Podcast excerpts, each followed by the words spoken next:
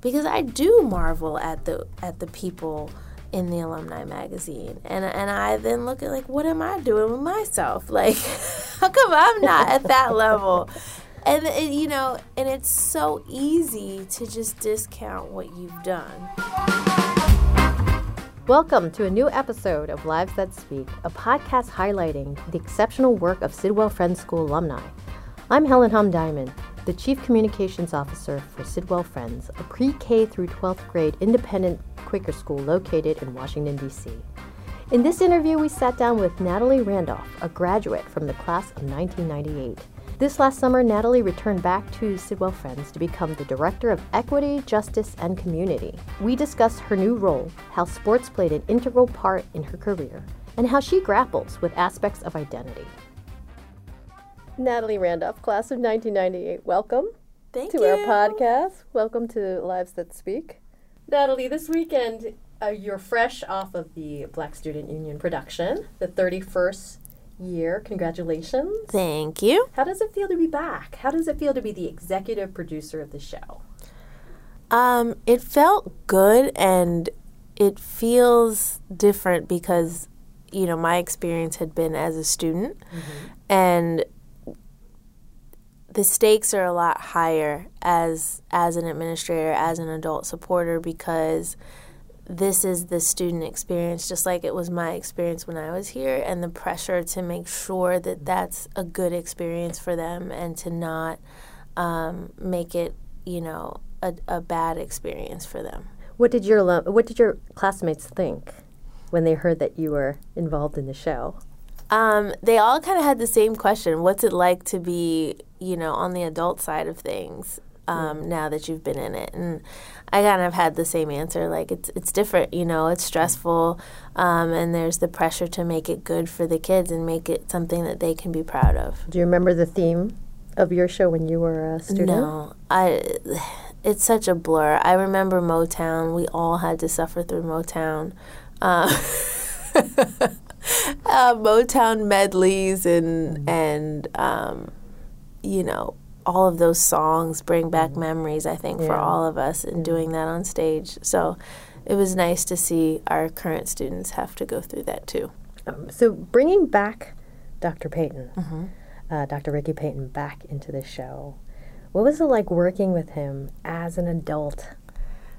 It was great. Um, you learn a lot, and um, and also you learn all of the difficult processes that go into show business. You know, and he's a pro at it, and sometimes it can feel chaotic, and it can feel, you know, that stuff is everywhere. Um, and managing all of that, and trying to um, also manage everyone's expectations of, of what it was. I think um, putting on a production is difficult no matter what kind of production it is. Um, but what Mr. Payton brought is the musicality of it. And when we were here with him, we did the singing and the dancing constantly as part of our curriculum. Um, whereas with the kids that are here now, they weren't necessarily used to that level of performance, um, or not level. Level is the wrong word. They were not used to that type of performance and and the type of um, production that it was, the musical nature of it. So they were out of their comfort zone, Right. and um, so it was nice to see them grow in that.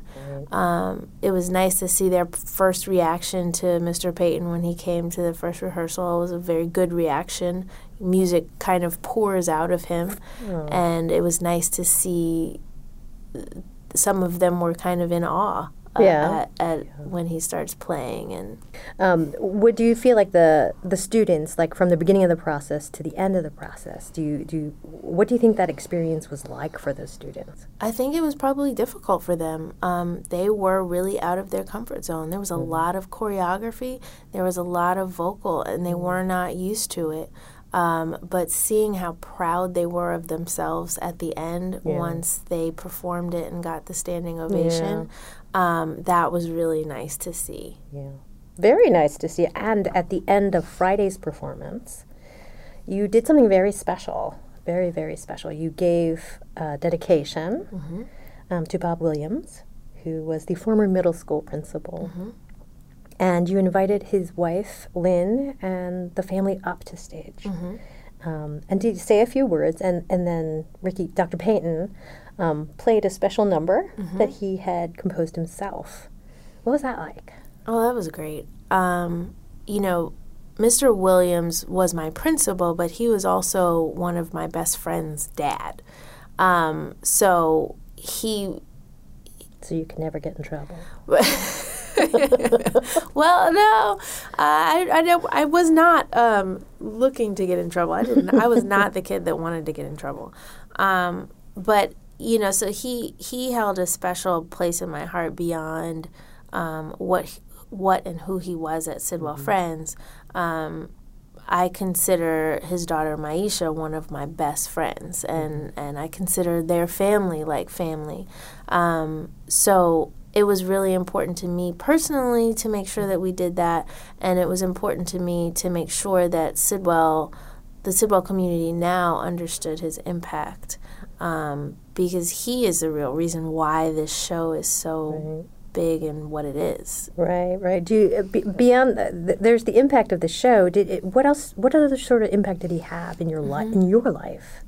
Um, he he was the he was the view of what leadership could look like. I mean, there weren't many other leaders that we could look to and see ourselves and and and really get that implicit understanding that you get to do this too. This is a possibility for you too. Like leadership is a place where you can go.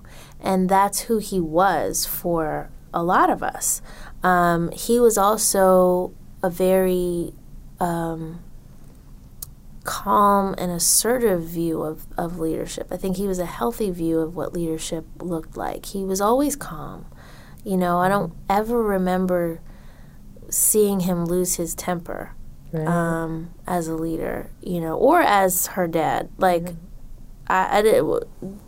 He was that calm, steadfast, cool, calm, and collected presence, and I think that's important for all kids to have, and it's also important for kids of color to see. Um, right. You do realize that now you're kind of in that role, and that it's quite possible there's a kid out there who's saying the same thing about you. oh man. yeah, that, in a good way. I, yeah, that's. I mean, that's pressure, you know. Um, yeah. but that i mean that's that's kind of what brought me back like being able to be um, a positive influence for a kid that may have been like me So, in your role as the director of Equity, Justice, and Community, EJC, um, you meet with a lot of kids across divisions. You meet with a lot of teachers across divisions. Do you see, when you meet different kids, do you see the need for this? Or i'm not um, i think it's always there i think that um, i think they all need different role models. I think they they all need different views of what leadership can look like um, so that it deepens the understanding that anybody can be a leader. Yeah, yeah. Um, so I, I hope to contribute to that. Um, In, a, at a recent Quaker Day, you were brought on as the keynote speaker because it was EJC Day, and you are director of EJC. uh, and you had mentioned something that we found really interesting because you had talked about how sometimes in the past when you had looked at the alumni magazine, you were feeling like you didn't that that it was necessarily how do you belong with these people who are doing things that are being highlighted like that? yeah, man. like, what am I doing with my life? yeah, yeah. I can imagine that a lot of people can can understand Mm-hmm. uh, what that might feel like. You know, because you see people who are featured, and regardless of whether or not what they're doing is uh, of, of the different nature of, of what the, the folks are doing, people will have different responses to it. So, tell me a little bit about that. Like, tell me a little bit about why you brought, why you thought it was important to bring that up at at Quaker Day. Um, I thought it was important because I think being critical of yourself is normal. Mm-hmm. And I think at Sidwell, um, it's a place where it's really easy to be critical of yourself. And I wanted to to make sure I made the point, you know, I am aware, given my history and my career, mm-hmm. that there are people that may look up to me. Mm-hmm. Um, my life is on the internet, mm-hmm. and um, people have called me. Uh, what is it? Glass ceiling breaker, trailblazer. You know, all these things that that sound good, but at the end of the day, like I'm critical of myself too, and I can I get intimidated too, and I wanted. I want them to know that that's normal and okay, mm-hmm. um, because I do marvel at the at the people in the alumni magazine. And and I then look at like what am I doing with myself? Like how come I'm not at that level?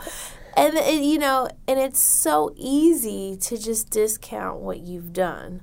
Um, but that doesn't have to be the only story of a person. Mm-hmm. um, and I wanted the kids to to recognize that because I do see when I've spoken in other places and and met other people through this journey. That's been that's been a, a benefit of, of right. having this history is that I've, I've met a lot of people because of it. Um, and they all have this view that I think I have when I look at the alumni magazine. Right. They have this same right. view of me, like, "Oh wow, you've done all this," and I'm, like, I'm just a regular person. like I think you're great, you yeah, know. Yeah. Um, it's like the curate itself. Yes, almost. Uh, from right. you know people on Instagram, you see these perfect lives, and um, but we're all just people at the end of the day. Um, and there's one one person that I met who was my idol as a young person. I should have said this on Quaker Day. Um, Gail Devers was an Olympian track and field runner, right. and she overcame like a lot. She had Graves' disease, and she was Olympian. Um, and I met her at this awards thing, and she was like, "Oh my God, hi! You know, you're such an inspiration for me." And I was like, "Hold the phone. What are you talking about?" What did do you recall what awards thing this was? It was uh This was back when you were a coach? Yeah, it was yeah. an Urban League, the National Urban League um, National Conference or whatever, like Women of Power Award or something. Mm-hmm. And she came up to me and was like, wow. "You're such an inspiration." I was like, "You're a woman of power." I was like, "I need you to stop." I was like, "I know who you are, um, and no, you were my childhood wow. idol. Like, this is ridiculous. You no, no, you are my idol." And it was just like a cool moment and i got a picture with her and everything. that's a turn of identity right there yeah right yeah yeah, yeah. Um, so when you were talking and you were addressing the entire upper school all 500 plus mm-hmm. young people um, you were addressing the upper school that where you you used to sit mm-hmm. right and you started talking about identity and you mm-hmm. started talking about your identity and how your identity plays out in your own mind how it plays out how it played out in the media mm-hmm. um, Tell us a little bit about that. Like, what do you what do you hope to teach the kids about identity and how to understand their own identities? Yeah, um, I wanted them to know that it's not like a fixed thing all the time that mm-hmm. a person has figured out for themselves. Like, I am this, right? And and I I spoke to them about like when during the time when I was coaching and teaching. Um, there were like three different identities that I had to manage about myself. I had the media identity, who the media wanted me to be. They wanted me to be a certain thing.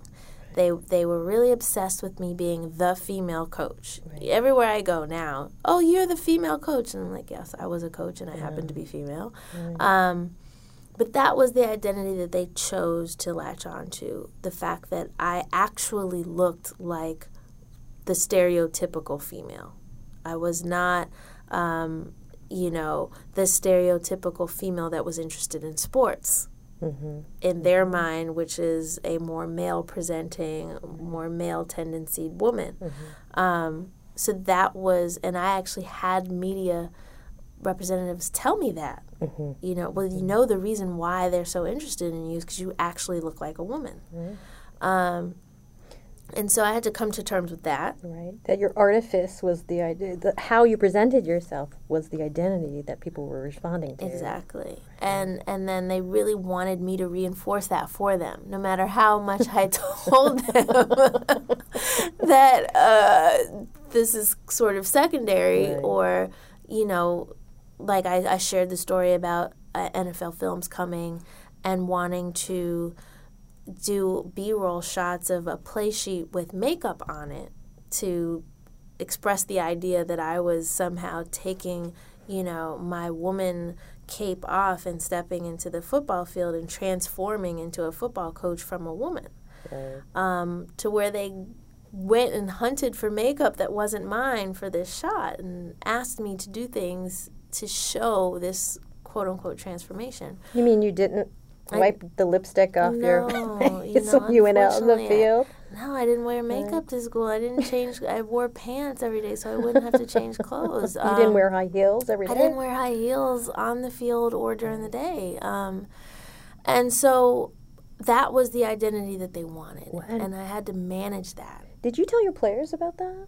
Oh yeah, they knew. They saw it. They were sitting right there. I mean, they they, got asked all the time, "What is it like having a woman? What is it? Yeah. You know, um, does she do this or does she do that?" And they were like, "Look at them, like, no. Uh, Why are you asking me that?"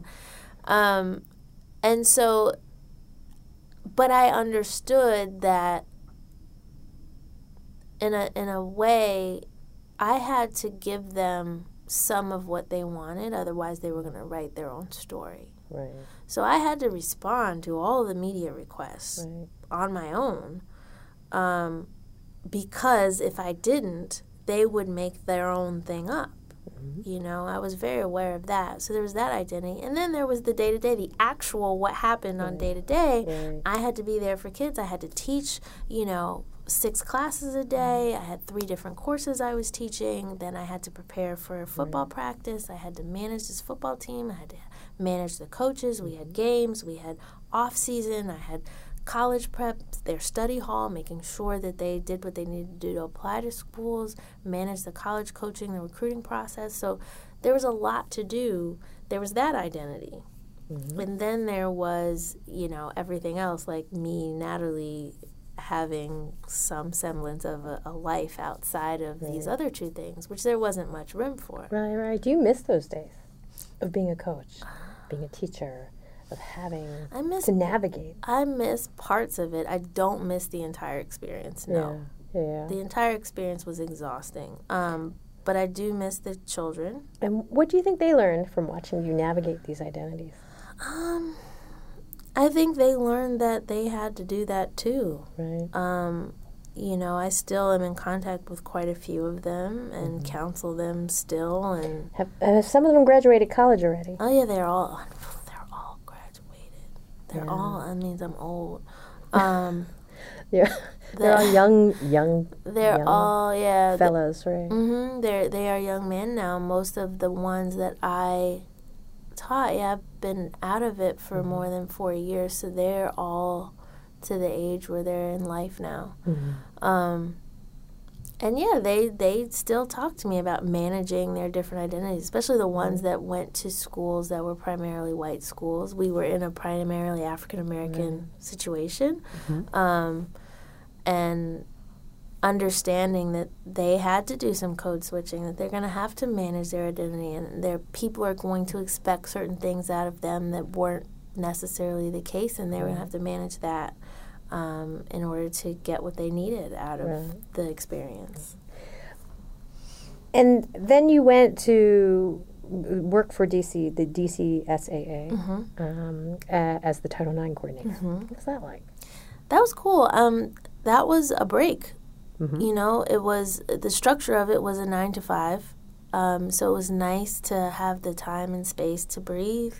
Um, it was it was great because I felt like I could. Um, I had never until coaching and coming away from coaching, I had never stopped to reflect on how big of a role athletics played in my life. You know, going to Sidwell, Right. athletics was not the focus um, at all. Um, but it's always been a presence in my life and it's really helped shape who I am. Um, without athletics, I wouldn't be who I am. I wouldn't have the strength, you know, to go through some of these things. So it was really important to me to be able to make sure that girls get that. Right. What, that- what what sort of lessons in athletics? uh, What sort of leadership lessons do you think you've picked up? Oh, man. Um, just resilience, teamwork, um, goal oriented action, you know, like understanding that without some sort of struggle, there's not any progress. You know, Frederick Douglass, without, with, without struggle, there is no progress. I mean, that's like a mantra um, in my head that I would preach to the kids too. And understanding um, physically understanding your body. I think that's really important for women, especially for girls, women and girls. I'm a huge proponent of women and girls in contact sports. Um, So you, you played football. I, I played That's football right. and, and understanding how to use your body Mm-hmm. um, is very important for self efficacy, for self defense, if, if it ever came to that, um, for self love, self care. Like, you, you've got to understand how to use your body, and you need to understand the limits of your body and and how far your body can go. If you never test it, you'll never know, and you'll never be confident enough to, to Right. really try it when you need to. right. Do you find yourself saying that to, to any of the students here? Yeah, I've actually I've said it to parents. Yeah. Um, and contemplating things. Um, you know, I, uh, we have students that are playing football that are girls, and, and like I tell them, like you're living my dream, man. You know. um, I, I love the fact that we've got several girls in the wrestling program. Um, you know, yeah, I mean, I think it's great. I, I think that is not to be confused with the common sense delineation between some girl sports and boy sports. And like, I would never, as an adult, want to play football against men. Let's just put that out there. I've done that. Right. It's not fun. Right. Um, That, and, and that's it's not fun. We've uh, uh, I, he, I hear talk talked about uh, Yeah. quite a bit is when you have girls competing in, with with boys, and then developmentally as the boys their Mm-hmm. Right. bodies change and girls' bodies change, Right. and then there there comes a point where is it dangerous Mm-hmm. To have that happen? Um, what are, what are your thoughts in terms of the having girls and boys on the football team? I think as long as again, um, the proper the proper precautions like you know, girls used to ask me when I was coaching, "Can I play football?" And they were seniors, just like I was a senior when I wanted to play football. And then th- my father was like, "You've never played football before. You want to run track, you might get hurt. It's not because you were a girl, but you've not been conditioned to do this work in mm-hmm. at this level." And so I don't advocate for girls to just come in willy nilly and just start football, especially depending how big or small, you Right. know. Mm-hmm. That's not safe, Right. right? But some of the kids that are that are currently they, they've been playing. You know, they know they mm-hmm. understand the game. They understand they've held their own. Will there come a time when, you know, everybody else gets gets larger? Sure. And until that time comes, you know, mm-hmm. have that. We we don't we happen to not be in a league that's, you know, we're we're not in Texas. Right. You know, football is not. There are some places where high school football is like D two football. That's not here. Mm-hmm. Um, and I think every situation is different. It should be ass- assessed on its own Yeah. as as individual situations. So when uh, when it came time for uh, Let Your Life Speak Day, Mm-hmm. right? The school comes to you and asks you to come back and speak. Mm-hmm. What were your thoughts? Oh, it's cool. I mean, it was it was nice to come back. Um, it's always weird. Like that was before I even thought about working at Sidwell. Yeah. Um, so it was nice to be able to do it here. Um, I had done previous career days, like I, you know, since coaching, I've been asked to come and talk to kids a lot. Um, so it was extra special to come back here. Yeah. And then you win the Distinguished Alumni Award, or Uh-huh. one of the awards. Mm-hmm. What was that like? That was cool. I didn't like. you know, being the the self critic, it's it's like, oh, I didn't do enough to get this award, but it was very um, it was very flattering and humbling and yeah. and to see the other awardees and to know that I was in that pool like that mm-hmm. was really cool. Um, so I was I was uh, I was very grateful for that award. Good, good. Well, I'm glad that. Was, so you saw the video of yourself, and I you did. saw. I did. Did you feel like that was enough to get you in the alumni magazine yet? Uh, yeah, I mean, I think they. I had been in the alumni magazine a long time ago. Right, and did you feel when you saw yourself in the magazine? What did you think? Certainly, like, you wow. didn't think I don't belong here. No, I. There was I. I had an ambivalence um, while I was coaching. That was while I was coaching. Yeah. Um, about all of the attention. Mm-hmm. Um, I was like, only reason I'm getting all this attention is because I'm I'm not a man. Um, and so while I was coaching, I always put it in that bucket, mm-hmm. and that helped me cope with it and not focus on it. Um, so anytime I got an award or I got okay, this is another you know woman award. This mm-hmm. here's a woman award. Here's a woman award, and that helped me stay focused to where I was it's different now that I look back and I'm like, oh wow, that was like really cool yeah. what I did. Mm-hmm. Uh, you know, mm-hmm. now that I have the time to look back and really um, reflect on what that meant, it feels different. So then I was very flippant, I admit. um, so now that you're the director of EJC, mm-hmm. uh, we have the Center for Ethical Leadership in the future. Uh, we have a vision for what it may or may not be. So it, it would be great to hear you talk a little bit about mm-hmm. why. Why have the Center for Ethical Leadership? Oh, I think it's very exciting. I'm excited about the Center for Ethical Leadership. Um, one, because, you know, going back to the idea of the type of folks that are in the alumni magazine and the, the caliber of alum, the caliber of person that Sidwell puts out into the world, um, there's some amazing people. Mm-hmm.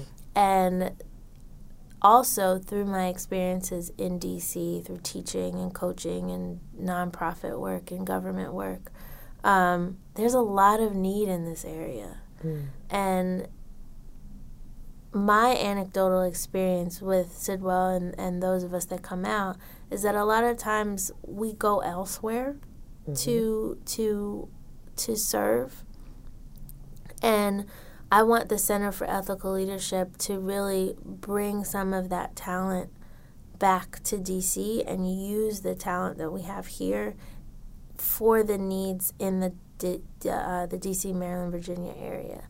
So I want the Center for Ethical Leadership to make Sidwell Friends a better steward of our our local community and teach kids the the important things about leadership and ethics and and service within our local community. And so that way they have a rooted education in it. So when they go off into the world and become amazing and alumni magazine worthy, hopefully they'll bring some of that amazingness back to this area and and and help make a difference in this area that we're in. Right, right. Who were the biggest people who made the biggest difference to you at Sidwell Friends? One of the biggest influences on that Sidwell has had is the, just the relationships that you come out of here with, right. the lifelong relationships. Do you have stronger college friendships or no Sidwell friendships? Sidwell friendships, mm-hmm. and that that is something that is, I think, unique um, in that I thought it was normal to have close high school friends. But then in college, you know, people kind of gravitated towards each other and like kept those relationships. But like now, I do have a few college relationships. The majority of my long lasting friendships are from here. Mm-hmm. Um, so I think that is a huge, huge, huge benefit to Sidwell. Um, the other thing, I think all of the adults here pushed you to question mm-hmm. and the concept I used to say it a lot. The the concept of positive discourse I learned here. Mm-hmm. That was a big influence on me, and being able to debate and state your case and, you know, go about the business of trying to change someone's mind um, in a respectful way. And I think I learned that here through the style that our, our classroom style, our learning style of discussion and discourse. That was really important. Who were some of your favorite teachers? Um, Maurice Hall, who's no longer here. Um, he's an English teacher. Mama Duguay never stops to say. Yes, Mama Duguay taught me French. He was wonderful. Um, of course, some of them are still here. Like Coach Gold was a big yeah. influence on all of us, um, and he was a he was an athletic coach at upper school and middle school. So he, um, I I think a lot of people would probably mm-hmm. name him in in the athletic realm and just the the grit realm, like learning how to mm-hmm. the com- that competition. Yeah. Um, who else? I mean, all my Miss Milroy, who is still here, mm-hmm. she was my my teacher. Mr. Entwistle was was my teacher. Mm-hmm. Um, Miss Fields was my teacher. So it's nice to come back and and yeah. see those folks, even though some of them are retiring. Yeah. Um, but I, I mean, we had a lot of good teachers. It's too many. Oh, Dave Wood, who I just saw, like he was my science teacher. Dave and Dan. Um, yeah. Like when you talk about what students teach you, what do um, students teach you? Students, te- oh my God, they always teach me. Um, students teach me to remain open. Yeah. Like they always come with a perspective that it's like, what? And like, where did that come from? but it's good because like it keeps you current it keeps you questioning it keeps you humble like mm-hmm. i don't know everything or they'll come with a question that my favorite in teaching was like kids would come with questions you just could not answer and i would just be like i don't know what do you mean you don't know like there's no way for me to know everything go figure it out and so i think from students i've definitely learned how to say i don't know well, Natalie Randolph, it's been a pleasure to speak with you. As it is to speak with you too. Thank you.